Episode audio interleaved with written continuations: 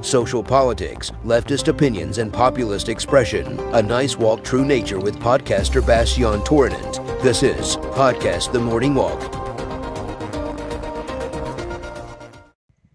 Een hele goede dag en welkom bij deze nieuwe aflevering van de podcast De Ochtendwandeling. Mijn naam is Bastiaan Toornent, ik ben theatermaker, acteur, podcaster en opiniemaker. En zoals in uh, de oorspronkelijke podcast De Ochtendwandeling uh, ben ik weer in de duinen. Uh, met mijn twee viervoetertjes. en nu gaan wij het oude concept, wat de podcast altijd is geweest, gaan we weer herhalen.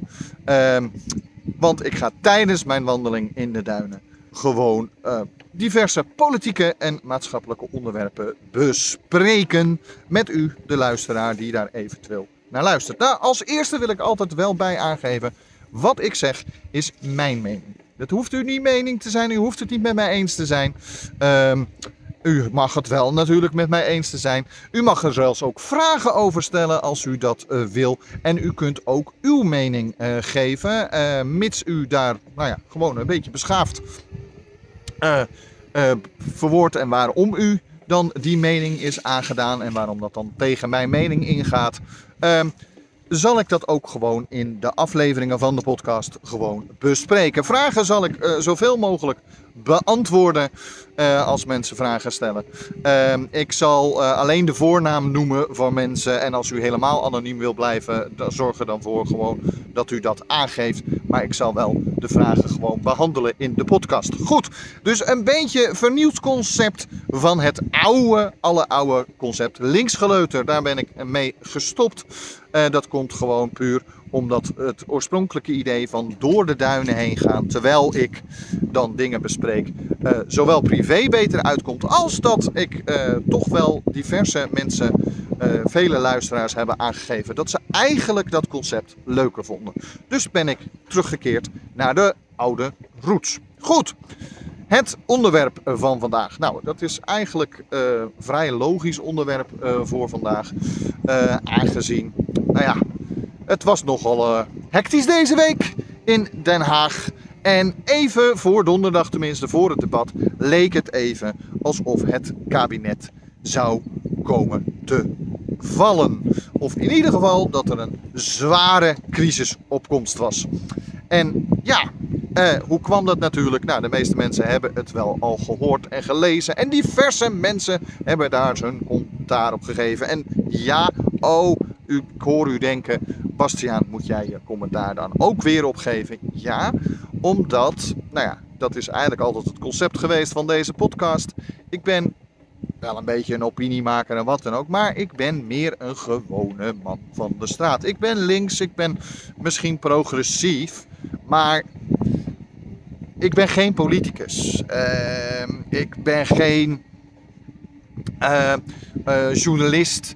Ik ben geen diehard opiniemaker uh, die alles zegt uh, voor zoveel mogelijk luisteraars te geven. Nee, ik kijk heel erg hoe ik zelf ernaar kijk, vanuit mijn gewone dagelijkse leven, maar ook hoe andere mensen in mijn omgeving ernaar kijken. En nou ja, dat probeer ik een beetje te analyseren of soms wat begrijpbaarder te maken voor anderen, zodat ze nou ja, begrijpen waar die politici en al die journalisten en opiniemakers het toch steeds over hebben. En hoe druk ze zich soms maken ergens over. Nou, dat probeer ik een beetje te duiden waarom zoiets is. Waarom u zich misschien er ook druk om zou moeten maken. Of juist helemaal niet. Goed. Het kabinet, moet u zich daar druk over maken dat het mogelijk komt te vallen? Nou, het lijkt nu allemaal met een sisser weer af te lopen, afgelopen te zijn. En uh, hoe komt dat nou? Nou, heel simpel. Uh, afgelopen donderdag was er, uh, was er een debat natuurlijk. En het gaat even over voor de mensen die het echt niet gevolgd hebben. Wopke Hoekstra heeft een interview gegeven aan de AD. En in dat interview heeft hij opeens gezegd dat de stikstof. hoe zeg je dat? De stikstofmaatregelen. of de doelen niet per se van hem gehaald moeten worden voor 2030. Uh, dit staat wel natuurlijk in het coalitieakkoord. Uh, dat is een harde vaststelling. Uh, bovendien heb je natuurlijk een gerechtelijke uitspraak van de Hoge Raad uh, tot en met, uh, met het hele Urgenda-verhaal. nou is het niet helemaal duidelijk uit die uitspraak of het nou zo is dat het kabinet voor 2030 de doelen gehaald moet hebben. Of dat ze iets meer speling hebben dan 2030.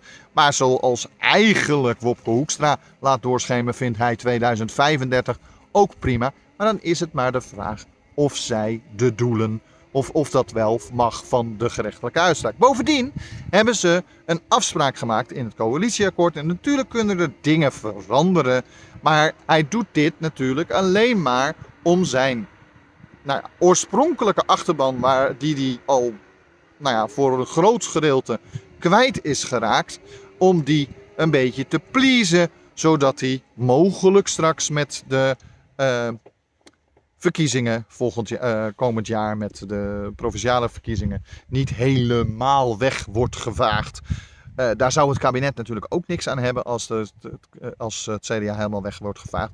Want er is nogal wat van afhankelijk namelijk de Eerste Kamer. De Eerste Kamer gaat natuurlijk over een hele hoop en moet wet goedkeuren. En als daar het kabinet die uh, hele kleine meerderheid die ze nu hebben volledig verliest, ja, dan hebben ze een heel groot. Nou, trouwens, ze hebben geen meerderheid in de Eerste Kamer. Het is. Uh, kleine, uh, ze hebben een minderheid. Maar als die nog veel kleiner wordt, dus een nog grotere minderheid wordt in de Eerste Kamer, ja, dan wordt het toch wel heel lastig voor het kabinet om nog iets voor elkaar te krijgen. Nou, dus de gedachte van Wopke Hoekstra lijkt logisch. Maar aan de andere kant, hij heeft zijn handtekening gezet onder het akkoord. Onder het feit dat de stikstofdoelen gewoon gehaald moeten worden. Dat hij keihard in een krant, uh, eigenlijk de minister van stikstof uh, van de hal afvalt, eigenlijk is al een hard gelach. Maar wat er nog harder gelach is, is dat hij wel de avond van tevoren Rutte en Kaag op de hoogte heeft gesteld dat hij een interview had gegeven die, nou ja, redelijk, nou ja, een beetje voor opschudding zou kunnen zorgen. Maar hij heeft niet verteld wat hij in dat interview heeft gezegd. Hij heeft niet aangegeven wat er was. En hij heeft ook niet deze. Uh, dat hij het niet eens is met dat het 2030 moet zijn, heeft hij ook niet besproken in het kabinet zelf. Waardoor eigenlijk uh, uh, Rutte en Kaag en Zegers natuurlijk volledig werden verrast. En nou kan je als CDA aangeven dat je moeite hebt met het kabinetsbeleid, ondanks dat je zelf ook in het kabinet zit, ondanks dat je een handtekening achter hebt gezet. Dat kan heel eenvoudig door gewoon je uh, fractievoorzitter dat te laten zeggen. Maar dat heeft Wopke Hoekstra niet gedaan. Wopke Hoekstra heeft het zelf gezegd. Hij is ook nog eens een keer uh, vicepremier, tuurlijk, hij is, pas, hij is maar de tweede vicepremier, dus hij is minder belangrijk als bijvoorbeeld Kaag. Uh, ik bedoel, als Rutte echt uit zou vallen, is Kaag de eerste lijns uh, vicepremier. Maar dan nog, hij blijft een vicepremier. En dat maakt het, nou ja, eigenlijk allemaal een beetje gevoelig. Zeker omdat het heel duidelijk alleen maar is voor zijn eigen, eigen achterban. Nou, en dat vind ik zelf zeer kwalijk. Goed, dat was er aan de hand. Nou, Kaag uh, schijnt gezegd te hebben in, uh, in de, hoe het, uh, in een spoedoverleg van de ministers dat het vertrouwen weg is. Nou, dat maakt het nog lastiger natuurlijk in deze situatie. bovendien heeft ze ook nog eens, heeft Wopke Hoekstra uh, eigenlijk min of meer door laten schemeren in het debat. Van joh, ik sta helemaal achter het interview, maar ik sta ook achter het kabinetsbeleid. Nou, dat is eigenlijk iets wat een beetje onmogelijk is. Hoe kan je nou en tegen de doelen zijn uh, voor 2030 en voor de doelen zijn van 2030? Dat is een beetje bizar. En Rutte liet duidelijk doorschemeren dat hij behoorlijk uh, pissig was op Hoekstra. En terecht. Ik bedoel, ik snap heel goed dat hij nu een kabinetsprobleem aan het krijgen is. Zonder dat hij daar zelf voor gekozen heeft. Uh, zonder dat hij daar zelf een nou ja, hoe zeg je dat? Een, een, een, een, oorzaak van is. Ik bedoel, de meeste kabinetscrisissen, of tenminste uh, problemen van het afgelopen jaar van het kabinet, of anderhalf jaar, hoe lang zitten ze? Uh, uh, waren rondom Rutte en om wat hij had gedaan. Hij is iedere keer blijven zitten, iedere keer de hand boven zijn hoofd gehouden. Maar ja, dit is echt iets wat kan zorgen voor ruzie binnen het kabinet. Zelf, zeker wat betreft uh, Segers en uh, Kaag, aangezien nou ja, Segers zit een beetje op de schop hierin, omdat hij toch wel moeite heeft. Want hij heeft toch ook boeren als achterban. Maar is wel heel erg voor het milieu. En vindt dat het kabinet, de kabinetten hiervoor het te veel hebben laten liggen. Uh, nou ja, en Kaag is natuurlijk een voorvechter. Uh, en daarmee vindt ze mij uh, ook, moet ik heel erg zeggen, want ik ben ook voor dat we die stikstof eindelijk eens een keer naar beneden doen. Even heel kort, waarom vind ik dat dat moet?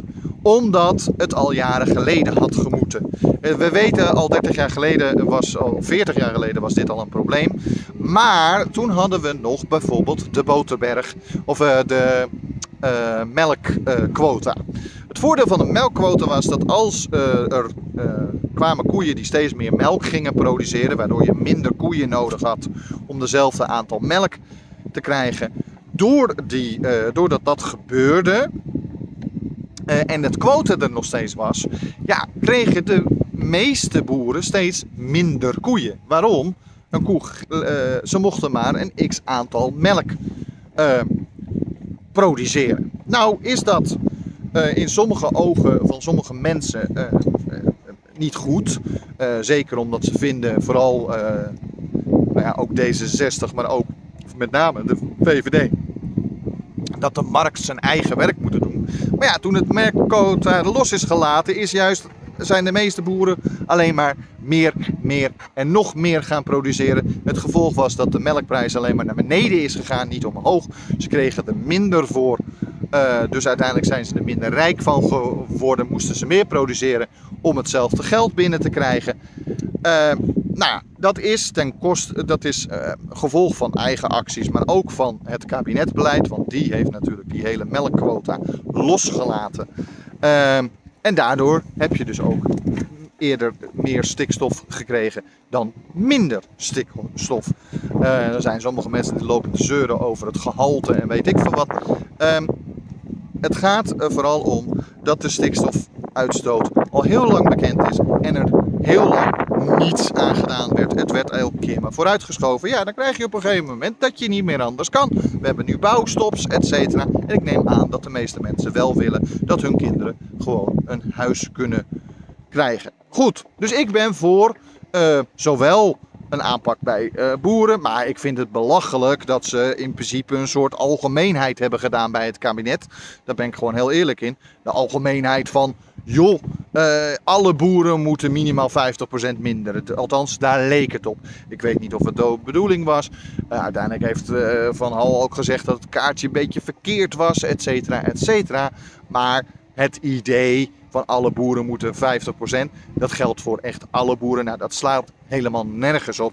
Want neem nou boeren die maar 30 of 50 koeien hebben. neem nou boeren die al aan ecologische en biologische landbouw doen. En, en, en, en veeteelt doen. Die zijn veel beter voor de dieren, stoten minder stikstof uit, zijn veel beter voor het land, zijn veel bewuster met milieu bezig. En, en, en, en planten en, en, en zorgen dat de aarde eh, of de, het land wat ze hebben niet uitge, uh, tenminste helemaal leeggetrokken wordt als, aan voedingsstoffen, et cetera. Ja, waarom moeten die uh, ook gaan bloeden terwijl de grote megastallen uh, in mijn ogen de grootste boosdoeners zijn als het gaat om de boeren. De allergrootste boosdoeners, en dat vind ik het vervelende van het beleid van nu, zijn in mijn ogen de huge ass bedrijven zoals Tata Steel hier vlakbij in Zandvoort. En die zouden wel aangepakt moeten worden. Uh, en voor mijn part ook hard aangepakt moeten worden. Net zoals die mega mega stallen ergens in Brabant. Dat zijn de grote uh, stikstofuitstoters en, en, en eigenlijk de boosdoeners. En die kleine boeren. Ja, je zou een heleboel boeren die bijvoorbeeld 200 koeien of 100 koeien hebben, zou je niet per se moeten laten halveren. Misschien ook wel een gedeelte eh, van het veestapel weg. Maar in ieder geval eh, proberen eh, te zorgen dat zij omgaan naar bijvoorbeeld biologische landbouw. Daar krijgen ze meer geld voor. Er is vaak minder tussenhandel in. Zorg ervoor dat we ook de tussenhandel aanpakken en ook de grote Albert Heijn en Jumbo's en dergelijke. Zodat de boeren gewoon een eerlijke prijs krijgen voor hun producten. Ja, en dan in mijn beleving kom je een heel eind. Ik zeg niet dat je er dan nog bent. Ik zeg niet, daar weet ik te weinig van. Het stikstofbeleid van. Maar het gaat er mij om dat het logisch is dat er nu eindelijk iets gedaan moet worden. Want er is een gerechtelijke uitspraak. En de kabinetten hiervoor, vooral Rutte, maar ook Balkenende, hebben continu dit probleem voor zich uitgeschoven. Ja, dan krijg je uiteindelijk dat het een keer gedaan moet worden. Goed. Dus wat Wopke Hoekstra doet, is puur voor kiezers. En ik snap heel goed dat uh, premier Rutte boos was. Ik begrijp ook dat Kaag boos was. En ik snap ook heel erg dat de meeste oppositiepartijen dachten: dit is het moment om ze aan te pakken voor een crisis. Maar daar ging het fout. Maar daar hebben we het zo verder over. Do you love theater? Do you need a good director? Or do you like story and opinion podcasts? Then is Torrenen.nl from Bastion Torrenen the right company for you.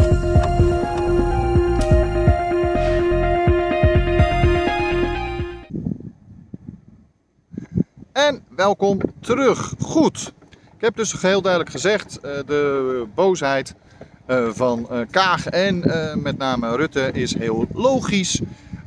en nou ja, dat de oppositie dacht, ja, we kunnen ze pakken, is ook heel logisch. En dan zou je dus verwachten dat het, debat op met name of op donderdag ook nou ja, hard aan toe zou gaan. Dat zou je verwachten ergens. Want, ja, heel eerlijk, uh, de uh, oppositie uh, heeft alle kans om nou echt even het kabinet aan te pakken op een dusdanige manier dat er nou ja, mogelijk een scheuring zou ontstaan. Of in ieder geval genoeg wantrouwen dat het nou ja, uh, het blijven zitten van het kabinet steeds lastiger zou worden. Of in ieder geval het blijven zitten van Wopke Hoekstra lastig zou worden. Dan zou je verwachten dat, het, dat de oppositiepartijen daar de handen in elkaar slaan en zorgen ervoor om het Rutte en met name ook Wopke Hoekstra heel moeilijk te maken. Um, dat is het politieke spel. U kunt er niet van houden. U kunt ook zeggen, ja, ze vallen elkaar af en wat hebben we er nou aan, et cetera. Dat is waar. Maar ja, dat is nou eenmaal politiek. En ergens vind ik gewoon ook dat dat gewoon hoort. Maar deed de oppositie zijn werk goed? Nee, absoluut niet. Afgelopen uh, donderdag het debat was een aanfluiting. En waarom was het een aanfluiting? Nou ja, niet door de uh, corriveeën. Ik bedoel heel eerlijk, de mensen die langer in de politiek zitten en dit spel al vaker gespeeld hebben, die deden het op zich goed. Uh, Wilders deed het goed. Moet je nagaan dat ik als linkse rakker Wilders een uh, compliment geef. Het enige nadeel vond ik dat hij wel weer de immigratie en het asielbeleid erbij haalde, waardoor nou ja, dat werd toch weer een soort afleiding van het hele vertrouwenscrisis binnen het kabinet. Wat dus ook uh, met beide handen aangepakt werd door zowel Rutte als door Wopke Hoekstra. Um, ja, dat vond ik dan weer iets minder handig van uh, de PVV-leider. Maar, heel eerlijk, hij wist toch wel uh, vaak op een 1-2'tje te gooien met zowel Klaver als met bijvoorbeeld uh, Esther Houwehand van uh, de Dierenpartij. Die met name, uh, zeker Esther Houwehand van de Dierenpartij deed dat heel goed.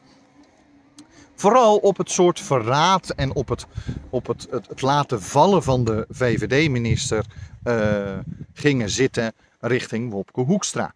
En als het daar was bij gebleven, als iedereen die lijn had uitgezet, dan had Wopke Hoekstra het vele malen moeilijker gehad. En dan had hij niet zeer arrogant min of meer kunnen zeggen: Ik sta achter beide beleid, uh, zowel achter mijn interview als achter uh, het kabinetsbeleid, wat natuurlijk een onmogelijkheid is. Hoe kan je nou achter die twee tegelijk staan? Dat gaat helemaal niet, omdat ze dwars tegen elkaar ingaan. Nou ja, dat had uh, uh, uh, veel moeilijker geweest. Dat had hij veel moeilijker kunnen verdedigen. Als de met name kleinere linkse partijen en de kleinere rechtse partijen niet allemaal uh, afleidingsmanoeuvres hadden gegeven aan zowel Rutte als aan Wopke Hoekstra. Want wat gebeurde er in het debat? Ieder kleine partij, de BBB, de DAS van, uh, Dassen van nou kan ik even niet op hun naam komen. Maar goed, iedereen weet wie Van Dassen is. Uh, uh, en, uh, maar ook Van Volt. Hè, maar ook Joost Eersman van Ja 21. En Azergan van Denk. Terwijl Azergan toch wat langer in de Tweede Kamer zit. Dus je zou verwachten dat hij dit spelletje wel kent. En met de toeslagenaffaire heeft hij toch ook wel het 1-2'tje uh, met uh, de andere partijen vaak juist goed gespeeld. Nu deden ze dat absoluut niet goed. Want wat deden ze nou? Ze brachten iedere keer hun eigen onderwerp erbij. Hun eigen ding waar ze op ze wilden scoren voor hun achterban. Uh, dat was bij uh, Volt uh, de Europese Unie. Dat was bij, bij BBB ging het natuurlijk wel heel erg over de boeren. maar niet over, maar juist dat Wopke Hoekstra het goed deed en dat, dat, dat, dat, dat Rutte juist fout was. En ze brachten er ook dingen bij van dat andere protesten wel toegestaan werden en nu met de, de boeren er zo moeilijk wordt gedaan. Nou ja, het sloeg nergens op. Uh, denk haalde immigratie erbij, maar dat we vooral ons schande moesten spreken van wat er in Ter Apel gebeurde.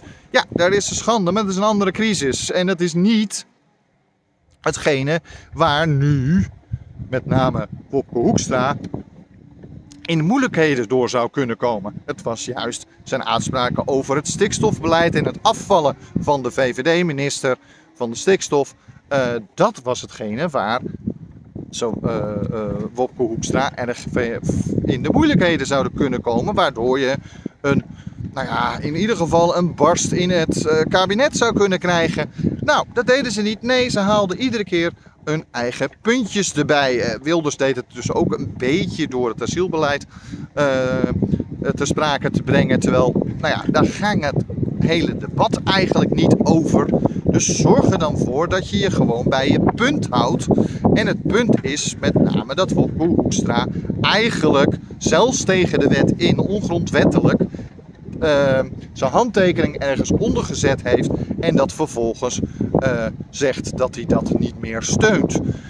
Um, goed, en ook geen afstand doet van het uh, interview wat hij op dat moment gegeven heeft. Nou, uh, is het nou allemaal zo erg? Ja, het is heel erg. Dus ze hadden er heel makkelijk veel, veel meer kunnen uithalen. Veel meer moeilijkheden kunnen verzorgen voor zowel Rutte als voor Wopke Hoekstra. Maar dat deden ze niet. Want als jij heel veel eigen onderwerpen erbij pakt als politicus of als persoon, of als terwijl het daar niet specifiek over gaat, dan ben je alleen maar bezig met je eigen achterban. Dan ben je ook niet bezig met het uh, zorgen uh, dat uh, het kabinet in moeilijkheden komt of dat er iets anders voor elkaar komt. Nee, je bent dan alleen maar bezig met scoren voor jezelf en ook je zegje doen zonder andere uh, oppositiepartij iets te gunnen, maar waarmee wel de uh, regering in moeilijkheden komt. Nou, en, want wat deed Wopke Hoekstra nou? En wat deed Rutte nou? Die ging het iedere keer hebben over die onderwerpen die de met name Dassen en dergelijke naar voren brachten, te sprake brachten. Want dat was een mooie afleidingsmanoeuvre van de crisis die momenteel in het, tweede ka in, de, in, in het kabinet zitten. Nou, goed. Dat probleem was heel duidelijk, want ja, hierdoor konden zowel Rutte als Wopke Hoekstra de hele kabinetscrisis een beetje afdoen als iets wat in het hoofd zat van de oppositie en niet iets wat werkelijk een probleem was. Terwijl ze het hun veel moeilijker hadden kunnen maken door gewoon veel meer naar elkaar te kijken en zeggen: joh, neem jij nou dit stukje ervan, neem jij nou dat stukje ervan. We gaan niet het asielbeleid erbij halen, we gaan niet de Europese Unie erbij halen. We gaan het hebben over het wantrouwen binnen het kabinet, binnen de bewindspersonen. En dat Wopke Hoekstra nou eenmaal een vicepremier is, wel de tweede. Maar ja goed, hij moet toch ook volledig achter het kabinetsbeleid blijven staan. Dus ook achter zijn ministers, waaronder de VVD-minister ook een minister is van hem. Althans, die onder hem dient als vicepremier. En dat hebben ze als uh, oppositie niet goed aangepakt. Er waren een paar heel goed bezig, maar er waren ook genoeg mensen die, ja, genoeg van die kleine partijtjes, die totaal niet bezig waren met het kabinet het echt moeilijk maken. En waarom vind ik het belangrijk dat dat wel was gebeurd, als ze dat wel hadden gedaan? Om twee zaken. Eén, als een kabinet onderling geen vertrouwen in elkaar hebben, de mensen en de partijen hebben geen vertrouwen in elkaar, dan uh, is het maar de vraag of het beleid wat ze op dat moment voeren ten alle tijde uh, goed gaat. Omdat heel simpel feit is, niemand vertrouwt elkaar, dus krijg je ook, uh, nou ja, slappe compromisjes onderling, want niemand wil wat aan elkaar toegeven. Dat is één.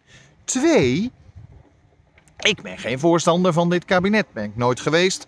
Zal ik ook nooit worden. Bovendien vind ik dat Rutte al veel te lang premier is. En echt met bijna alles wegkomt. Komt. Uh, ik bedoel, we, hebben het niets voor niets al jaren over Teflon Rutte. Uh, in mijn ogen is hij echt Teflon Rutte. Nou, uh, daarbij komt ook nog eens een keer dat ik Wopke Hoekstra nogal een arrogante, niet echt CDA-achtige christelijke man vind. Hij uh, doet alsof hij het allemaal beter weet en alsof het. Maar politiek is hij gewoon onhandig en in mijn ogen ongeschikt. Zowel als minister van Financiën was hij niet geschikt. We hebben nog nooit zo'n zootje gehad als het gaat om de administratie van waar wat geld heen is gegaan. Nou heeft Kaag dat natuurlijk overgenomen. Nou ja, misschien als minister Buitenlandse Zaken doet hij iets beter, het iets beter. Dat zou heel goed kunnen. Dat weet ik niet goed genoeg, omdat ik nou ja, het hem eigenlijk relatief weinig zie. Uh, maar daarnaast vind ik dat dit ook weer een echte CDA-streek is. Want dit soort streken opeens ministers of kabinetten afvallen hebben zowel nou ja, hebben wel, is wel vaker gebeurd bij, CD, bij kabinetten waar het CDA in zat. Ik bedoel, ooit heeft de PvdA de schuld gekregen over dat kabinet Balkenende toen met Bos en Balkenende viel. Maar het was niet de PvdA. Balkenende wist van tevoren. Uh, en Van Hagen, die toen uh, de tweede man van de wist van tevoren dat de PvdA nooit in kon stemmen met extra en met langere militaire operaties in Afghanistan en dergelijke. Dat wisten ze van tevoren en toch gingen ze erop doorduwen en gaven ze de PvdA de schuld dat ze, uh, het kabinet viel. Maar het was gewoon een kutstreek van het CDA. Maar ook hoe met Pieter Omzicht is omgegaan. Dat is ook een kutstreek. En dat soort dingen zijn er ook bij Van Acht en, bij, uh, en naar Den Uil en, en, onderling, et cetera. bij Deetman en dergelijke allemaal gebeurd.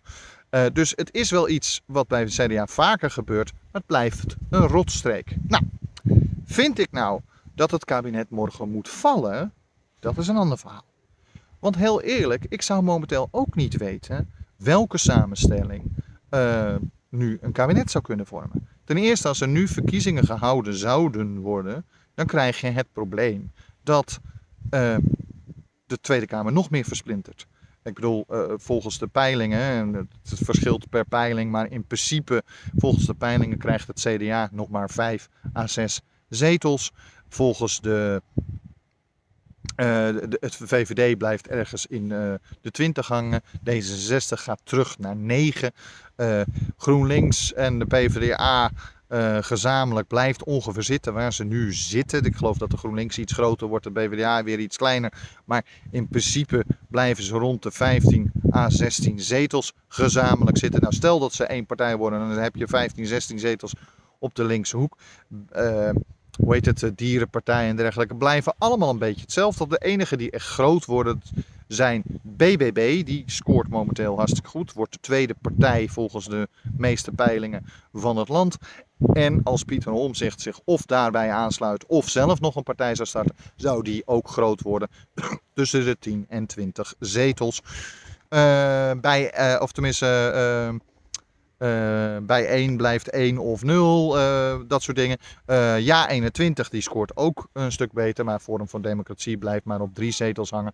Dus dat, dat, dat is allemaal een beetje om het even. De PVV blijft ongeveer gelijk.